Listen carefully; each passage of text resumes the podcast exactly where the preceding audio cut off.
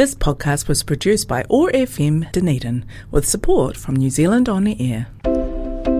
It's time for Speak Legal, conversations with Community Law Otago, made with the support of Law Faculty, University of Otago. And joining us from the great team at Community Law Otago this morning, Rose Morton. Rose, we're going to be talking about dividing your property up. Heaven forbid if you ever split up in a relationship. Morena, good to have you with us. Hey, how are you? Thanks for having me. So let's have a look at uh, some of the law around this, Rose, and uh, predominantly the Property Relationships Act. Tell us about that. Yeah, so the Property Relationships Act deals with how the property of married couples, civil union partners, and de facto couples is divided when a relationship ends. So the Act covers a, a relationship ending because of a breakup, but it can also cover um, a relationship ending because of the death of a spouse or a partner. All right. So, so what is the Property Relationship Act trying to achieve? So the purpose of the Act is to recognise the equal contributions of both partners to their relationship and to provide for a fair division of property when their relationship ends. So this is taking into account the interests of their children as well. Um, so the general presumption of the Act is that a couple's property will be divided equally between them. So there are exceptions to this rule. Um, in particular, there are different rules about how property is to be divided where a relationship has lasted less than three years. So who is covered by the Property Relationship Act? Yeah, so whether you're covered um, depends on the type of relationship it was and how long you were together. So for couples who've been together for three years, so this is married, civil union or de facto couples, um, are covered by the equal sharing rules in the Act. So this means the family, home, car and furniture and appliances will usually be shared equally between them. Um, for short-term marriages and civil unions, so these are married and civil union couples who've been together less than three years, are also covered by the Act. But in some cases, the family home, car, and all the other bits and bobs may be divided according to each person's contribution to the relationship. So this is rather than being shared equally. All right. Just as an important question, I guess, is who's not covered by the Act? Yeah, so short term de facto relationships are usually not covered.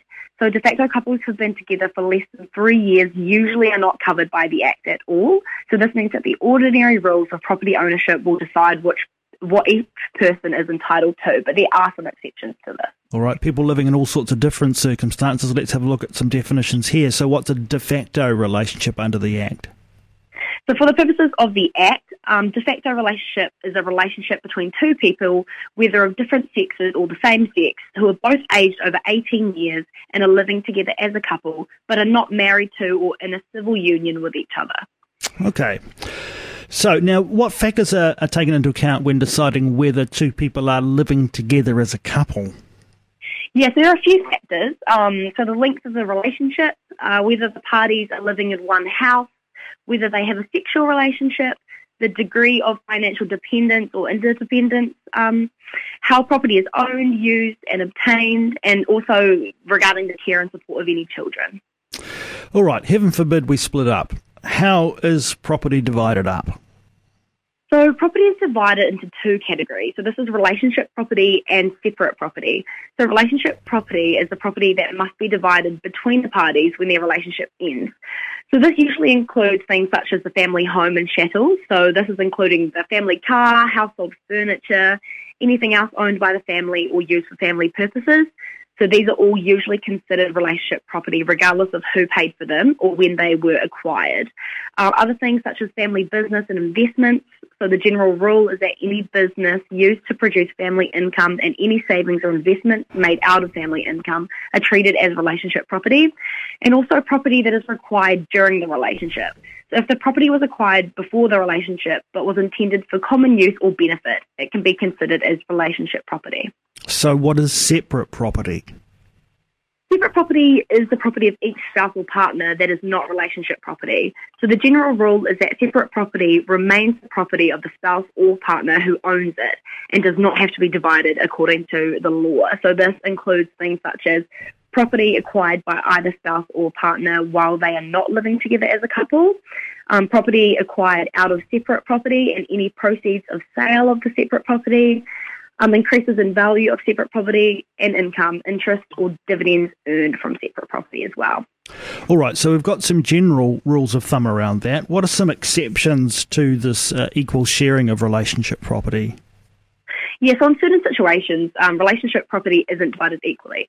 So some of these situations are if the equal sharing is very unfair, um, if there is economic disparity at the end of a relationship, which means that one partner would be far worse off than the other, um, if each party owned a home at the date the relationship began, if the value of one spouse's or partner's separate property has been increased, sustained, or reduced by the other spouse or partner, or if the relationship is in short duration. Okay, uh, in I guess a number of situations people are able to sort out these issues between themselves, but at other times it is necessary to get some interventions, and uh, one of those includes a relationship property order. Tell us about that and how we apply. Yeah, so a relationship property order, um, there is a fee of $700 for filing um, an application with the family court. And if the case does end up going to a family court hearing in front of a judge, um, you also have to pay for the court fees and the lawyer fees. So it can be quite expensive.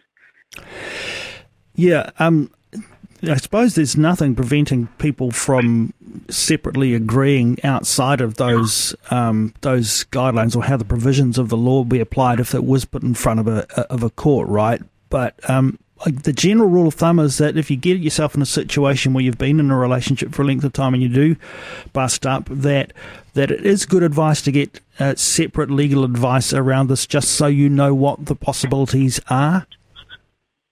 Yeah, definitely. So, um, to get some legal advice, you can go to Community Law Otago. Um, you can make an appointment um, with Community Laws by either phoning the number seven or oh, four seven four 1922 or you can email reception at um, dclc.org.nz and that's free legal advice so um, we can help you with any sort of relationship problems that you may encounter. Well, that's uh, wonderful to hear what an amazing service community law Otago provides in that area and, of course, in many others, as we find out each week here on Speak Legal. Um, thank you so much, Rose, for joining us again. We look forward to having a further conversation with you down the road. Awesome, thank you. Community Law Otago. Free legal advice and support for the people of Otago. Visit our weekday advice clinics at 169 Princes Street, Dunedin. Clinic session times are available from the website communitylawotago.com. Ring 474 1922 or 0800 169 333 if calling from outside Dunedin. Speak Legal is made with support from the Law Faculty, University of Otago, Training for Life. This podcast was produced by OAR FM Dunedin with support from New Zealand On the Air.